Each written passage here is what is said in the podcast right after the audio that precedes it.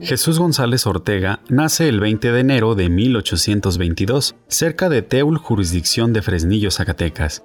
Comienza sus estudios en Guadalajara, pero no termina la carrera de abogado porque tuvo que regresar a la hacienda a apoyar a su familia. Tiempo después, desempeña algunos cargos hasta llegar a ser juez y secretario del ayuntamiento. Al proclamarse el Plan del Hospicio en 1852, con el fin de derrocar a Mariano Arista y combatir a López de Santana, González Ortega se levanta en armas, apoyando a José María Sánchez Román y otros. Juntos vencen a las fuerzas de Santana en Tlaltenango. Al triunfo del Plan de Ayutla, en 1855, es nombrado jefe político del partido de Tlaltenango. En 1857, es diputado al Congreso del Estado de Zacatecas. En 1858, Javier de la Parra renuncia al gobierno del Estado y González Ortega es designado gobernador. En 1860, Juárez lo nombra general en jefe del ejército y participa en la batalla de San Miguel Calpulalpan el 22 de diciembre de 1860, en la que vence definitivamente a los conservadores y con la que termina la Guerra de Reforma. El 16 de enero del mismo año es designado gobernador interino de Zacatecas y el 22 de marzo es declarado gobernador constitucional de Zacatecas y benemérito del Estado. Posteriormente, para el 14 de enero de 1861, fue nombrado por Juárez ministro de Guerra y Marina.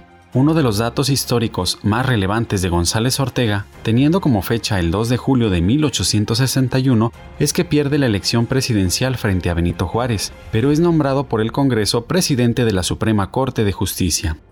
El 2 de septiembre siguiente, un grupo de 52 diputados pidió a Juárez que renunciara y entregara el poder a González Ortega, pero esta petición no logró la mayoría en el Congreso.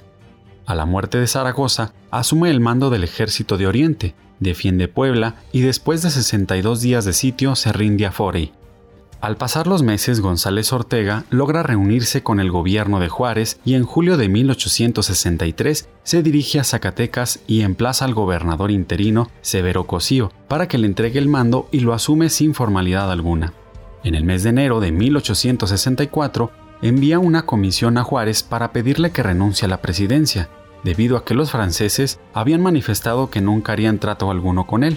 En febrero se inicia una campaña para hostilizar a los franceses y se acusa a González Ortega de la pérdida de Durango por no auxiliar en esta plaza. Como no logra triunfar en sus pretensiones, decide salir del país y se le concede licencia. Viaja al Paso del Norte y en abril de 1865 llega a Nueva York y luego a Washington, en donde se muestra muy activo aunque sin comisión oficial. El 18 de noviembre de 1865 regresa a México para presentar su protesta contra la prórroga de Juárez en la presidencia, hasta que las condiciones militares del país permitieran celebrar elecciones. Es apoyado por liberales como Guillermo Prieto, que considera los decretos respectivos violatorios de varios artículos de la Constitución y de las facultades extraordinarias concedidas a Juárez. En respuesta, se somete a González Ortega a un juicio de arraigo con base en un decreto que prohibía a los militares permanecer en el extranjero sin permiso. En abril de 1866, el gobierno levanta los cargos a González Ortega, quien al no tener apoyo de los generales y gobernadores, regresa a Estados Unidos. Para el 26 de diciembre, ya en territorio mexicano, González Ortega expide un manifiesto contra Juárez. El 8 de enero de 1867 llega a Zacatecas con el general Patoni, se presenta ante el gobernador Miguel Ausa y le pide que lo reconozca como presidente sustituto de la República. Ambos son aprendidos en marzo y trasladados a Monterrey. Estando en prisión, es electo diputado, por lo que se le libera el 18 de julio de 1868 cuando el gobierno considera que el problema político planteado por González Ortega ya no tiene importancia. Entonces, González Ortega publica un manifiesto de sumisión al gobierno, fechado el 19 de agosto, y decide vivir en Saltillo, donde permanece retirado de toda actividad política. González Ortega muere en Saltillo, Coahuila, el 28 de febrero de 1881. Sus restos son trasladados a la Ciudad de México y ahora yacen en la Rotonda de los Hombres Ilustres.